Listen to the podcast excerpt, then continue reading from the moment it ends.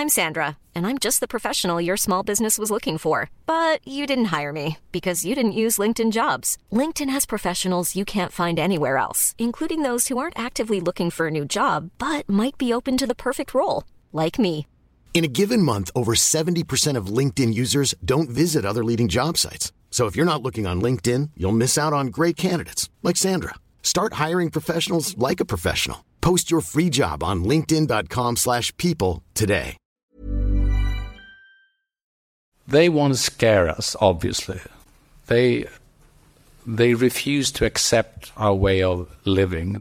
De er ude på at skræmme os, sådan sagde Sveriges statsminister Ulf Christensen, da han var her i Bruxelles forleden dag, og det var han jo af en meget trist årsag, Rikke, fordi to øh, svenske fodboldfans blev skudt af en terrorist her i byen øh, mandag aften. Hvordan oplevede du det? Det var jo sådan en af de der morgener, hvor man sådan set ikke rigtig ved, hvad man skal gøre, Ja. ja. efter, efter det var sket om aftenen mandag. Fordi øh, jeg har to små børn, der skulle i skole, fordi at det franske skolesystem var ikke lukket. Det var det flamske, og det Ja. var det europæiske.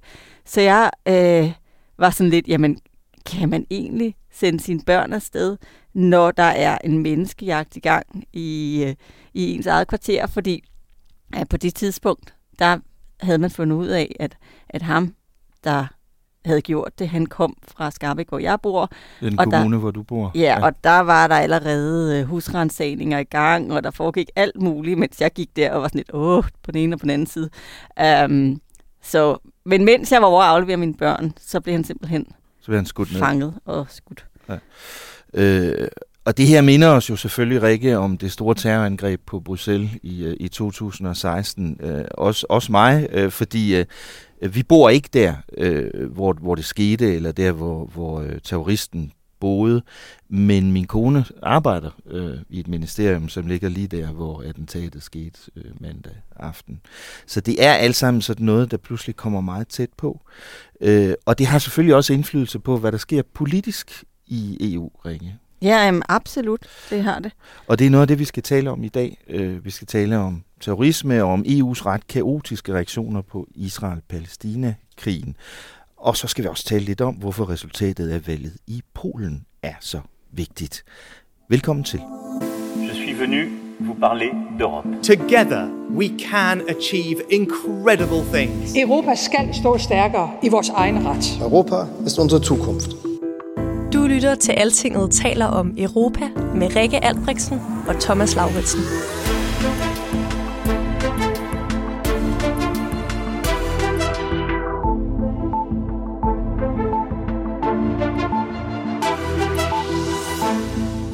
We recognize how this terrorist attack has profoundly shaken our society, your society, but also Belgian uh, Belgian society. What happened really affects our citizens' uh, daily lives.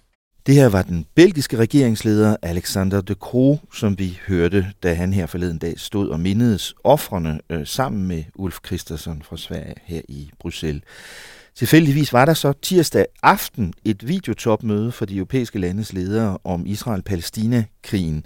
Det dækkede du, Rikke, og, og det her terrorangreb påvirkede jo topmødet.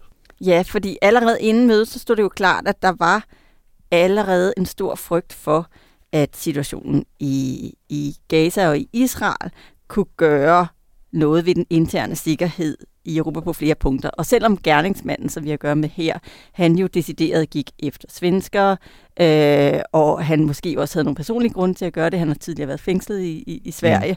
Mm. Øhm, og der derfor nok var en komponent, der handlede om koranafbrændinger, hvilket jo ikke Ja. gjorde det sådan mere betryggende for sådan nogle skandinaver, som, Nej. øh, som os, som kender sådan noget lidt for godt. Ikke? Ja. Øhm, så var der jo også en anden del af det, der handlede om, at han også havde øh, sendt en masse tilkendegiv- tilkendegivelser på sociale medier Mm. om, øh, om konflikten i Israel og, og Palæstina. Ja. Ikke? Og der har jo også været et terrorangreb i Frankrig øh, her i de seneste dage, hvor en skolelærer blev slået ihjel.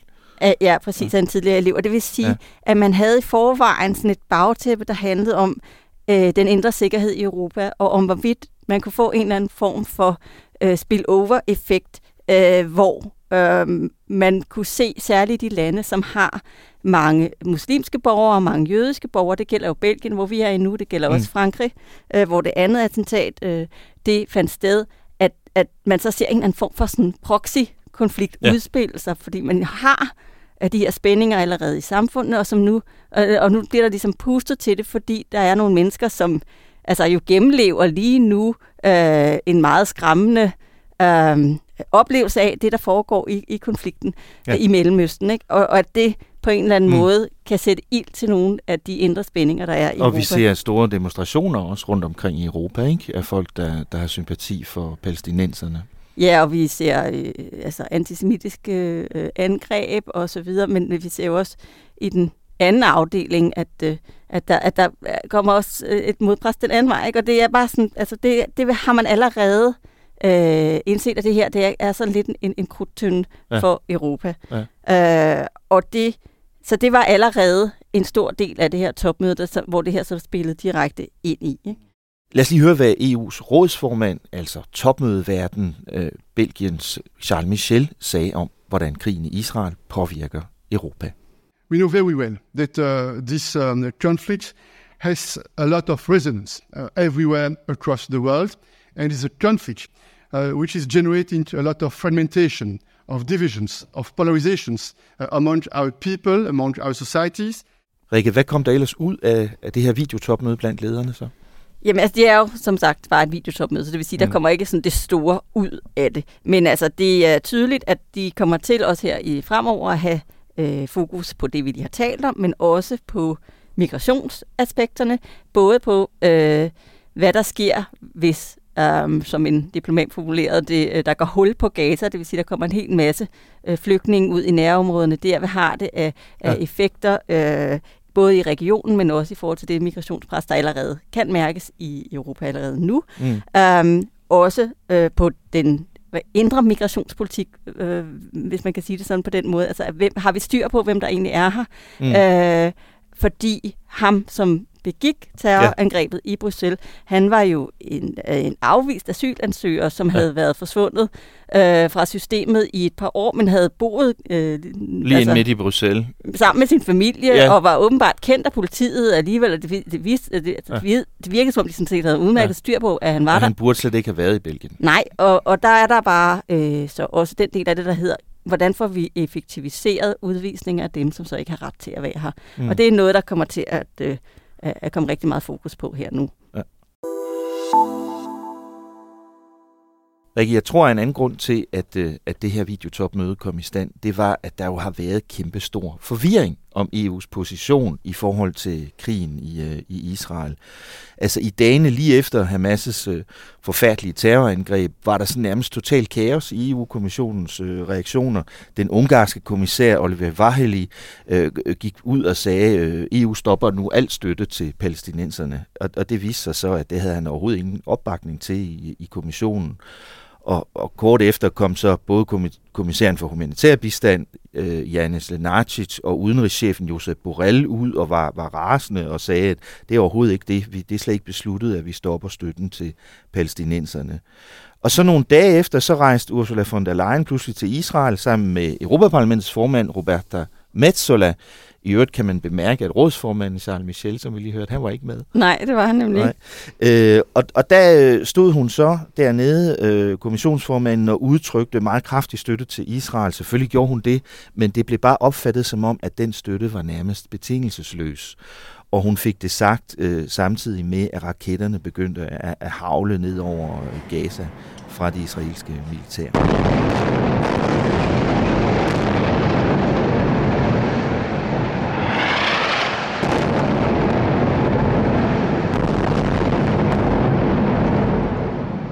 Alt det her har skabt store frustrationer, både blandt medlemslandene og i Europaparlamentet, hvor Ursula von der Leyen fik hård kritik, da der var debat om det her i onsdags. Hør for eksempel her en af formændene for De Grønne, Philippe Lambert. Israel's legitimate fight against Hamas is turning into the collective punishment of 2 million Gazawis. Half of them are children. Trapped under an illegal siege, they are either forced into an impossible relocation – or is being killed by Sahal's attacks.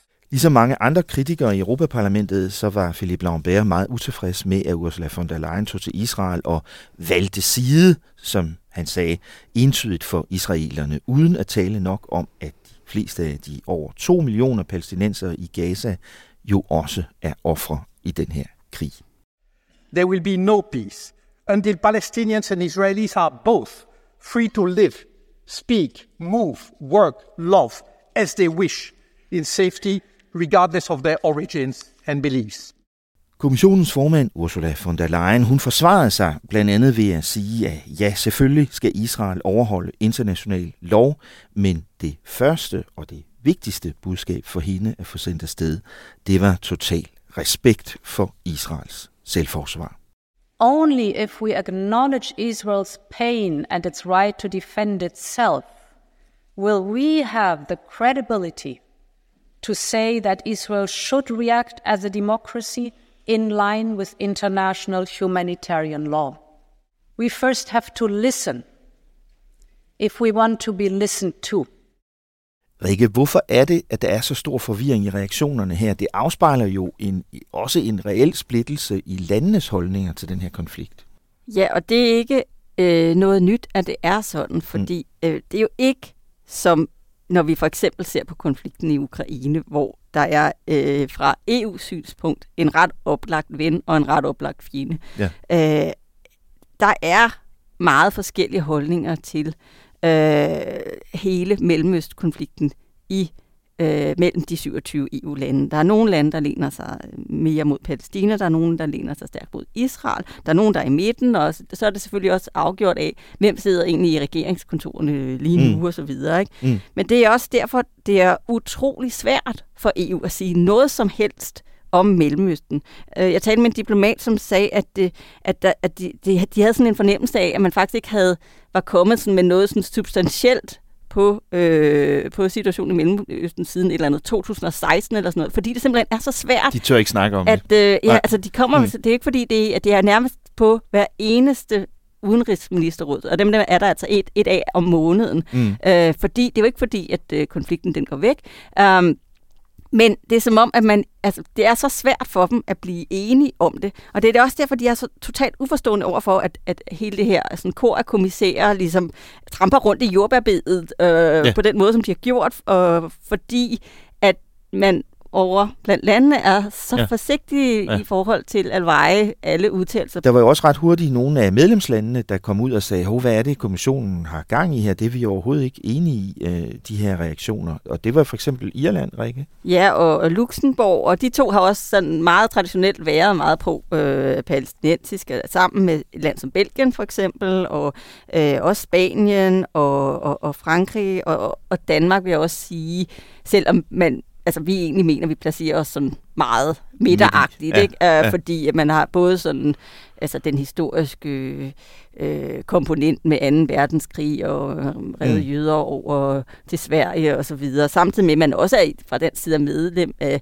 af, af sådan et, et, et konsortium af, af, af 10 lande, som uh, West Bank Protection Consortium, som er meget sådan, hey, vi skal beskytte palæstinenserne, og vi skal blandt andet øh, sikre, sig, at, øh, sikre os, at, at Israel ikke bomber al den infrastruktur, vi bygger for dem med EU-penge og, og mm. national støtte osv., altså hvor, hvor vi sådan, øh, er meget på den linje også. Mm. Ikke? Og så Hvilke du, lande er det så, der er pro-israelske typisk? Jamen der har du jo øh, blandt andet Ungarn, øh, og grund til, at jeg nævner dem først, det er jo fordi, at Oliver Vejli, som du nævnte, øh, ja. ham, der var allerførst ud at sige, nu stopper vi bare øh, hele støttefesten ja. til, til Palæstina. Skal lige tilføje, at han er han, udvidelseskommissær. Ja. Han er overhovedet ikke ansvarlig for, for Jo, det er han, støtte. fordi han har jo netop alle, af hele støtten til, øh, han har også nærområderne. Det er derfor, han, det er ham, der er den.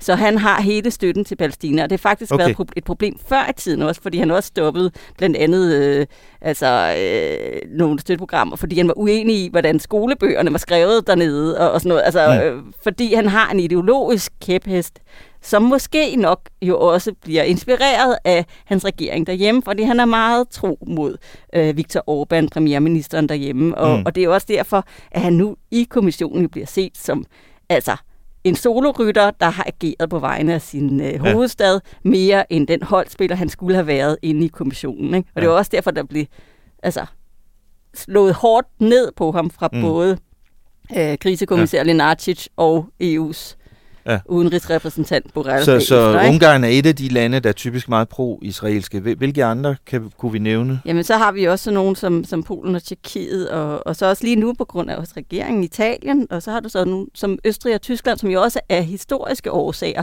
har nogle...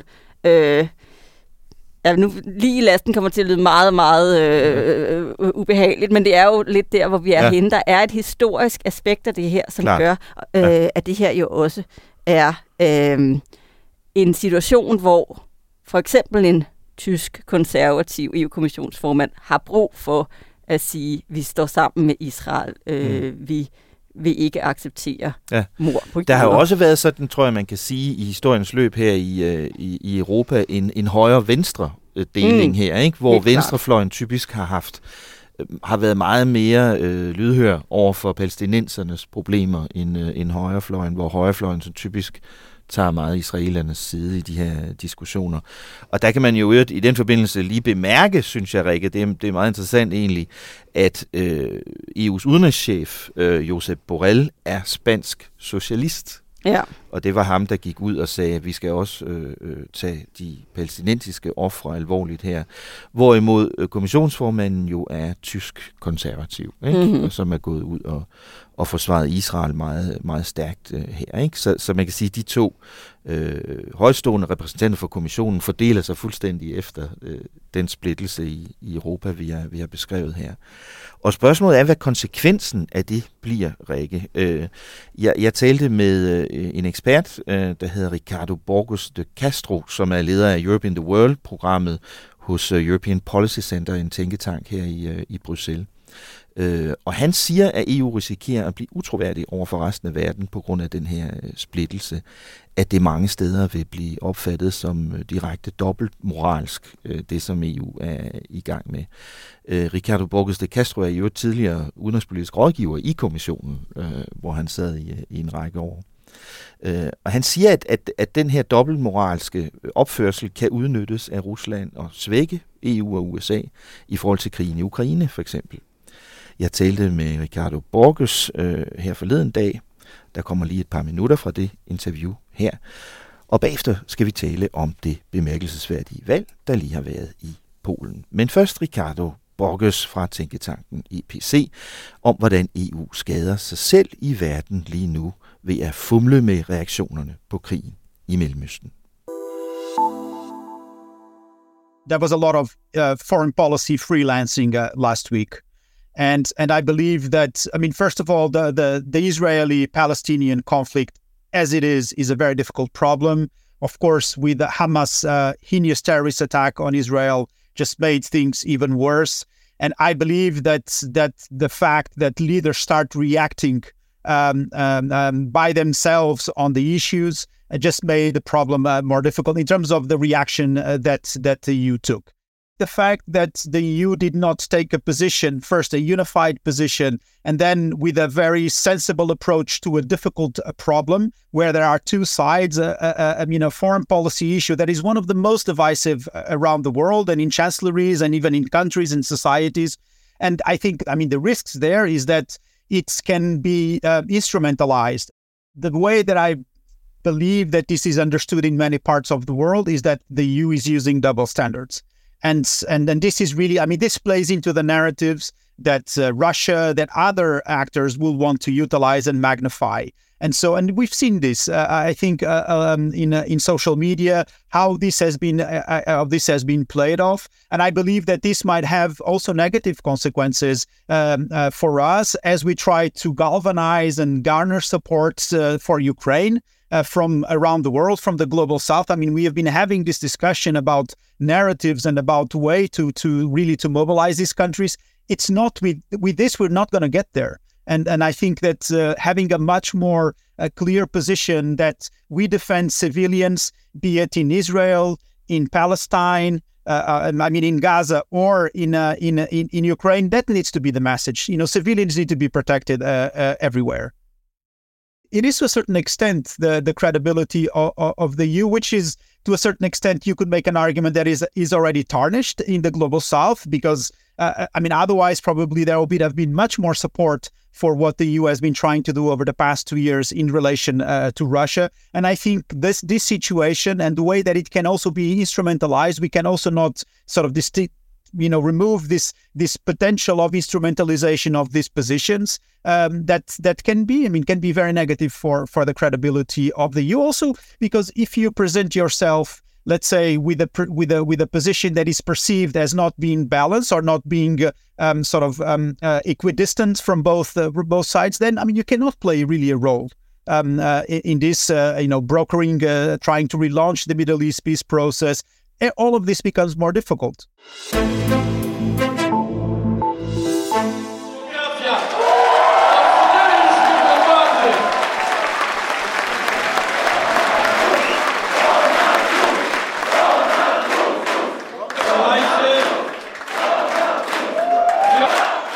Her hører vi reaktionerne på valgnatten søndag til mandag hos oppositionsleder Donald Tusk. Han mener, at hans fløj vandt valget. Godt nok fik regeringspartiet lov og retfærdighed, PIS, 35 procent af stemmerne, og dermed er de stadigvæk det største parti i landet.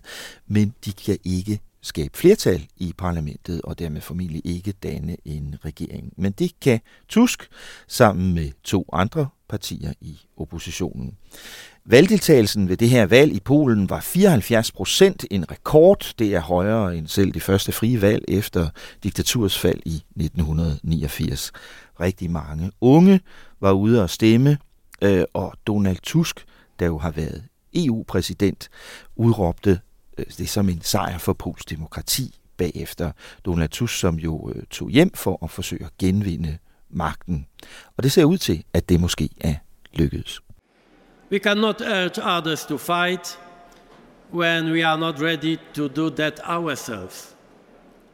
The future of Europe, our freedom, our security, and our civilization are being decided here and now, also in my country. Because there's no safe Europe without an independent, independent Ukraine and without a democratic Poland. Ja, nu må vi se, om PIS, lov og retfærdighed, så kan finde ud af at give slip på magten igen. Det kan komme til at tage noget tid, øh, blandt andet fordi, at præsidenten i landet, André Duda, han også er fra lov og retfærdighed, og han kommer også altså til at sidde der et par år endnu. Øh, men det, som Donald Tusk jo vil forsøge, hvis det lykkes ham at den regering, Rikke, det er at rydde op i nogle af alle de problemer, som Polen har haft med EU i mange, mange år nu. Ja, og man kan også sige, hvis det altså bliver ham, der får lov til at blive premierminister, for det kan jo også godt være simpelthen, at, øh, at de bliver nødt til at vælge en anden, fordi han er så øh, omdiskuteret en figur ja. i polsk politik.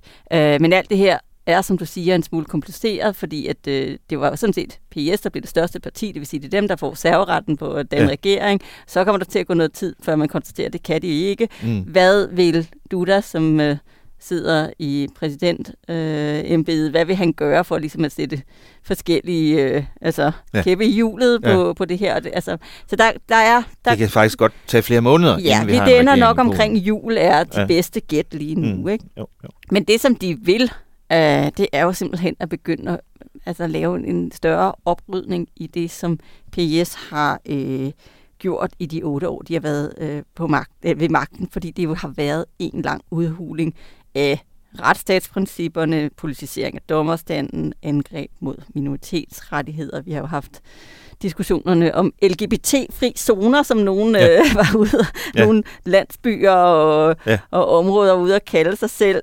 Um, altså, så har der været hele stramningen af abortlovgivningen, sådan at den nu er altså, næsten lige så drakonisk som i et land som, som Malta, hvor der er et fuldstændig forbud. Mm. Ikke? Um, der er en politisering af medierne, polsk fjernsyn, altså det, der svarer til det, er, er nærmest altså, øh, umuligt at se på, hvis man på en mm. eller anden måde går ind for, for fri presse. Ikke? Ja. Der er hele sådan gentænkningen af stemmevægte mellem land og by, fordi at lige nu, der er det meget, meget billigere at få et øh, mandat ude på landet, øh, hvor øh, der er stor støtte til, til PS, øh, øh, end det er inde i byerne, hvor storbyvælgerne jo tit er i den anden øh, retning. Og sådan. Så det, der er rigtig meget for dem at rydde op i. Ikke? Øh, og så skal man også sige, så skal de ud og klinke nogle skår i omverdenen også. Øh, Øh, PiS-regeringen har jo for eksempel haft sådan en, en tendens til at køre sådan en altså, øh, skræmmekampagne omkring både Tyskland især, som er blevet sådan malet op til, til, til at være sådan nærmest dæmonisk Ja. størrelse, der kun var ude på at øh, altså udhule dem øh, som suveræn nation Mm. og Som med øh, gamle nazi-referencer og sådan noget nogle gange. i, i ja. flæng, ja, Ja. ja. Og, og så også selvfølgelig øh, hele forhold, forholdet til, til EU, hvor Polen jo har været en svær spiller i mange år, og hvor der jo også har været en decideret sådan anti-EU-kampagne fra, øh, fra PiS side Ja. øh, i, i flere år. Ja.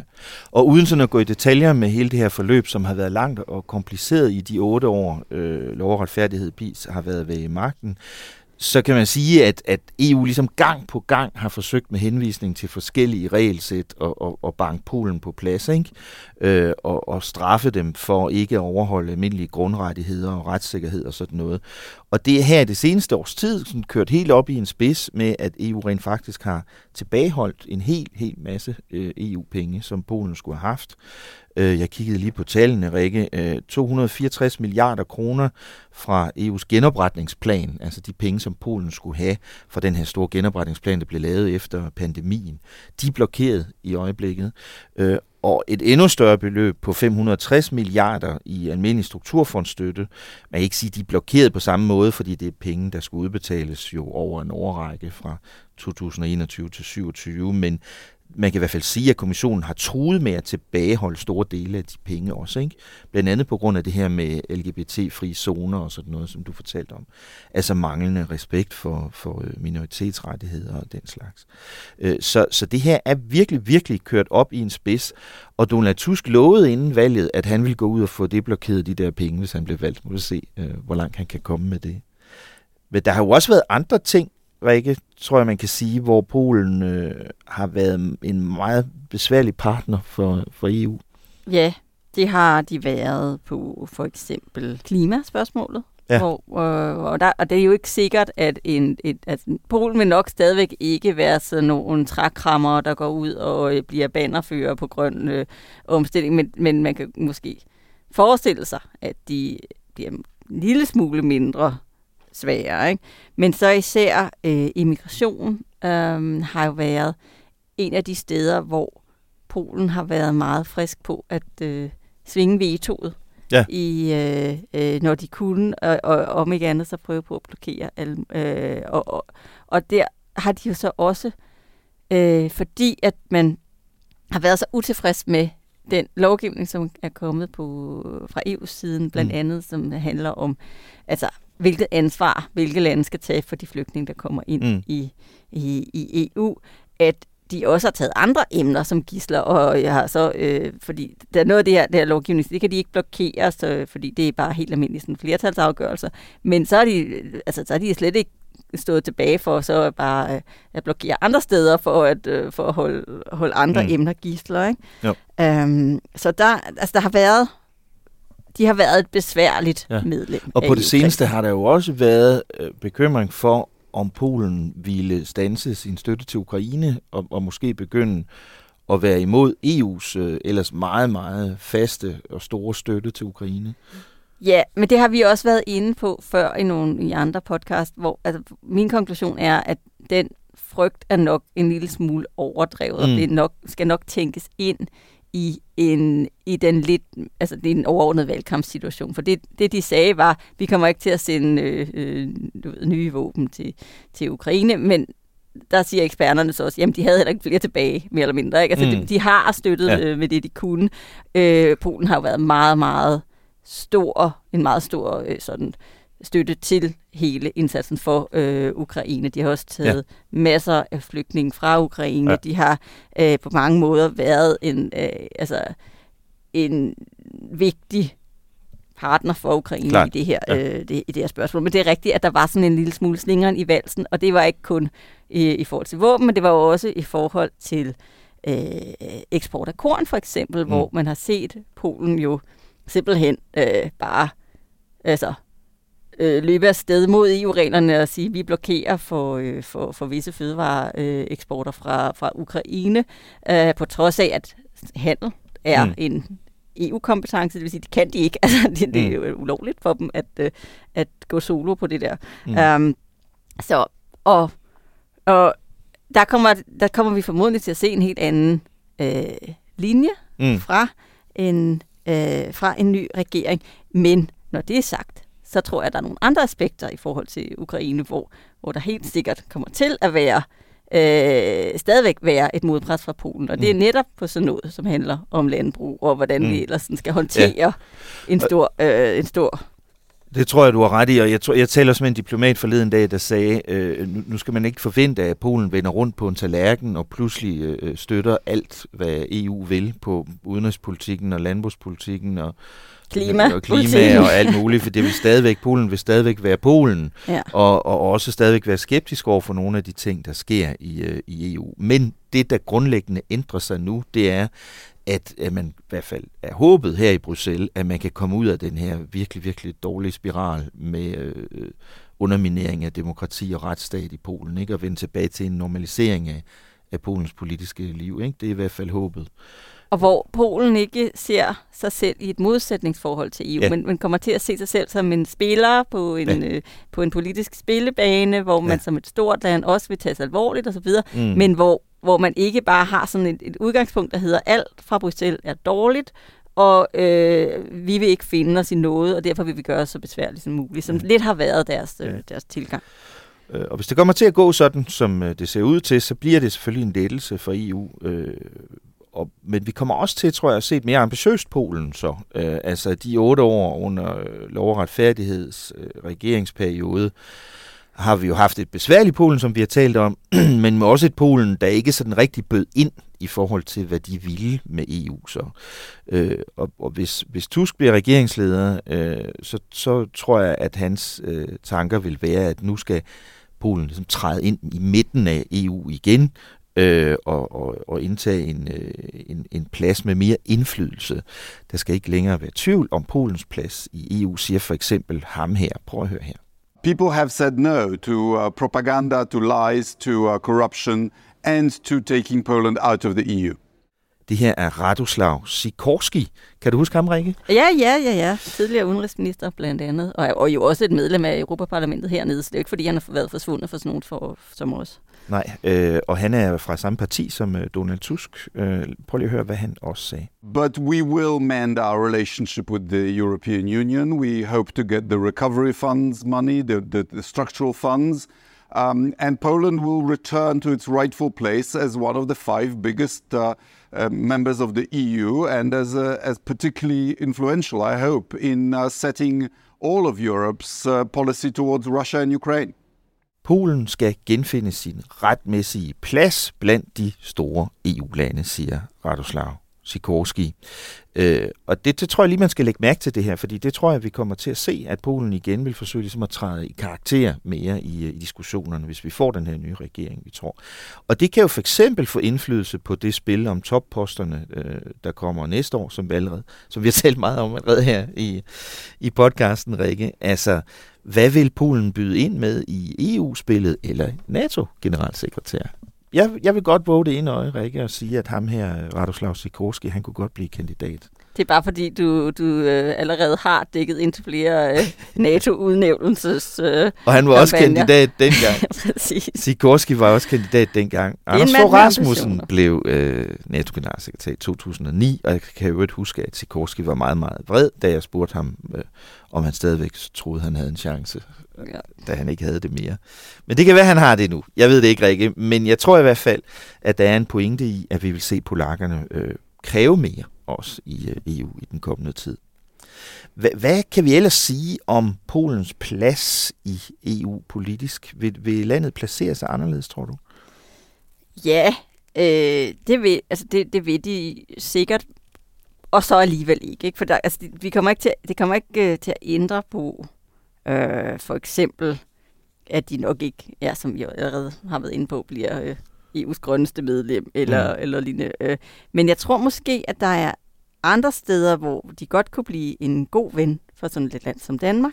For, fordi øh, for eksempel er de jo, altså, har, den måde, vi så Tusk lede det europæiske råd på, dengang Mm. han var formand for Bixen Ja. øh, af, af, af EU-ledere og ja. styrede toplederne, der så vi jo ham være sådan ret meget sådan less is more. Øh, altså, du Ja. ja. ved, han er ikke sådan en, og så skal vi have traktatændringer, Nej. og nu skal vi Nej. bygge hele øh, Bixen om, og øh, al magt til Bruxelles. Slet ikke. Altså, han har er sagt sådan, åbent, at han mener, det er utopisk, alt det der med Europas forenede stater og alt sådan noget. Det er noget pjat, ikke? Ja, præcis. Så der vil han, øh, det, og det er sådan noget, det kan man godt lide at høre i København.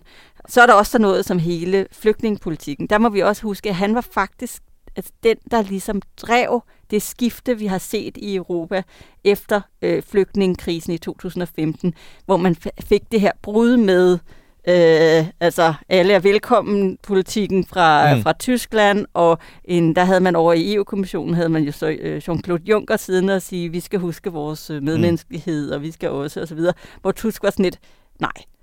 Øh, han var meget mere på det, man kunne kalde den danske linje i forhold til Mm. styrkelse af ydre grænser. Øh, det var også under ham, at man begyndte at diskutere sådan nogle afsætningsplatforme, som aldrig blev til noget, og som, Ja. øh, som altså, ingen ja. rigtig ved, hvad det skulle være, men altså om det var sådan øh, ude i vandet eller whatever, men Mm. hvor man ligesom kunne, kunne øh, samle dem, som var på vej over Mm. for eksempel Middelhavet, Ja. øh, og sørge for, at de blev sorteret i dem, der havde beskyttelsesbehov Ja. ja. og ikke havde osv. Altså, så han, altså, der, der ligger han jo Ja. nok i forlængelse af, hvad, Og jeg hvad- tror også, hvad man kan sige, at det Polen, som, som Tusk repræsenterer, øh, er, er, også vil passe Danmark ret godt, øh, fordi det også jo er et altså, frihandelsland, øh, meget transatlantisk orienteret øh, og Mhm. sådan noget. Ikke? Jo. Øh, så ja, der var en diplomat, der sagde til mig, at kan, kan, kan, kan Polen blive det nye Storbritannien i Ja. EU? Det kan det nok ikke. Det er nok ikke stor nok til. Men, Nej, og der er også en men- anden meget væsentlig forskel på dem og britterne. Og det er, hvad de synes, at øh, de skal have ud af EU-budgettet. Ikke? Hvor øh, Ja. ja. Storbritannien var jo et traditionelt strammerland på linje med os. Mm. Uh, they want their money back. Um, Ja.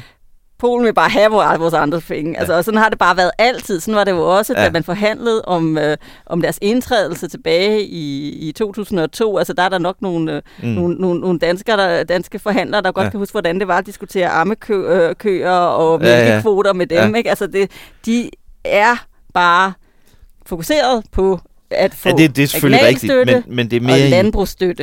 det er Og mere bliver- i, i balancen, Ja, ikke? ja. altså i forhold til at få et, et, et relativt stort land mm. øh, Mm. ind på den side, hvor Danmark også står af medlemslande, der ikke sådan går ind for de vilde unionsdrømme og sådan noget, Ja. ikke? Øh, og som går mere ind for, for frihandel og, og sådan noget. Øh, altså hvor man, de kan blive set som en modvægt til Frankrig og Tyskland, som jo er kommet til at fylde det hele nærmest, ikke? efter Mm. Storbritannien forlod, øh, forlod. Det kan i hvert fald være et håb for et land som øh, Danmark. Og så er der jo lige en anden ting, jeg synes, vi skal nævne til sidst, Rikke, og det er jo øh, øh, den her akse øh, mellem Ungarn og Polen, som vi har set øh, have stor indflydelse de seneste par år. Spørgsmålet er, om den forsvinder nu. Ja, for det, det der jo har været, det var, at de har på en eller anden måde øh, dækket hinanden af i forhold til den kritik af særlig udhuling af retsstaten, som vi har set. Der er jo Ja. ja. sager mod dem begge to for, Mm. i det, der hedder artikel 7, øh, som er simpelthen brud på, de, brud, brud på de demokratiske spilleregler, fordi mm. de i begge lande øh, altså ja, jo har udhulet Mm. Dommerstanden og øh, forbrudt sig på mod alle mulige demokratiske spilleregler. Så, øh, men der er jo nogle krav om for eksempel noget enstemmighed i forhold til, hvad man kan og man ikke kan, Mm. øh, øh, når man vil Mm. straffe andre. Øh, og der har der ligesom aldrig nogensinde været nogen tvivl om, at de, at de vil, det vil, man vil aldrig kunne bruge de her mekanismer til noget, fordi de vil altid dække for hinanden. Ikke? Mm.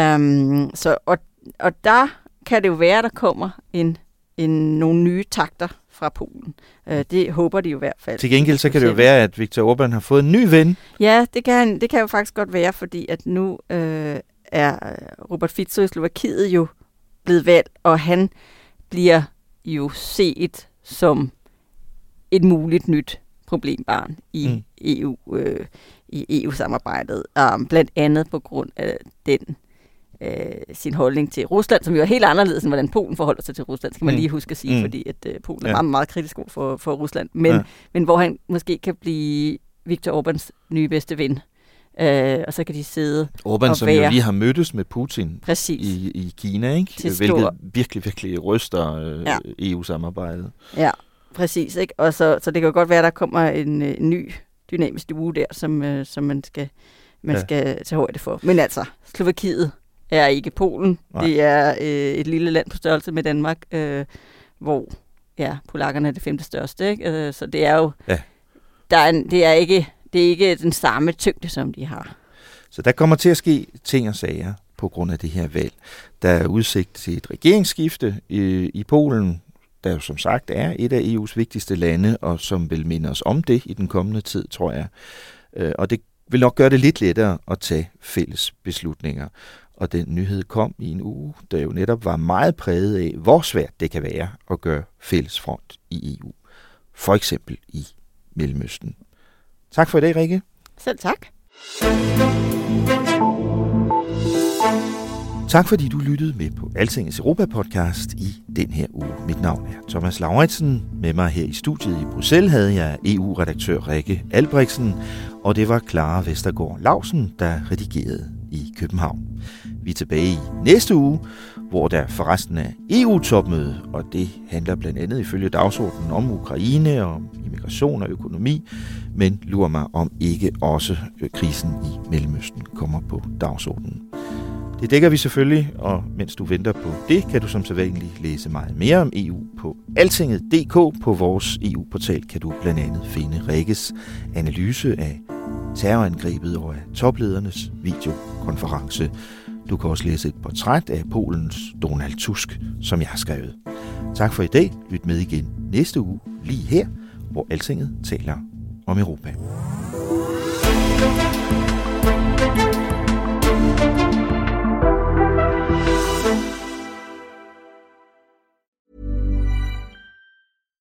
When you make decisions for your company, you look for the no brainers. And if you have a lot of mailing to do, stamps.com is the ultimate no brainer. It streamlines your processes to make your business more efficient, which makes you less busy. Mail checks, invoices, legal documents, and everything you need to keep your business running with stamps.com. Seamlessly connect with every major marketplace and shopping cart. Schedule package pickups and see your cheapest and fastest shipping options from different carriers with rates up to 89% off USPS and UPS rates. And with the stamps.com mobile app, you can take care of mailing and shipping wherever you are. Make the same no-brainer decision as over 1 million other businesses with stamps.com. Sign up with code program for a 4-week trial plus free postage and a free digital scale. No long-term commitments or contracts. That's stamps.com. Code program.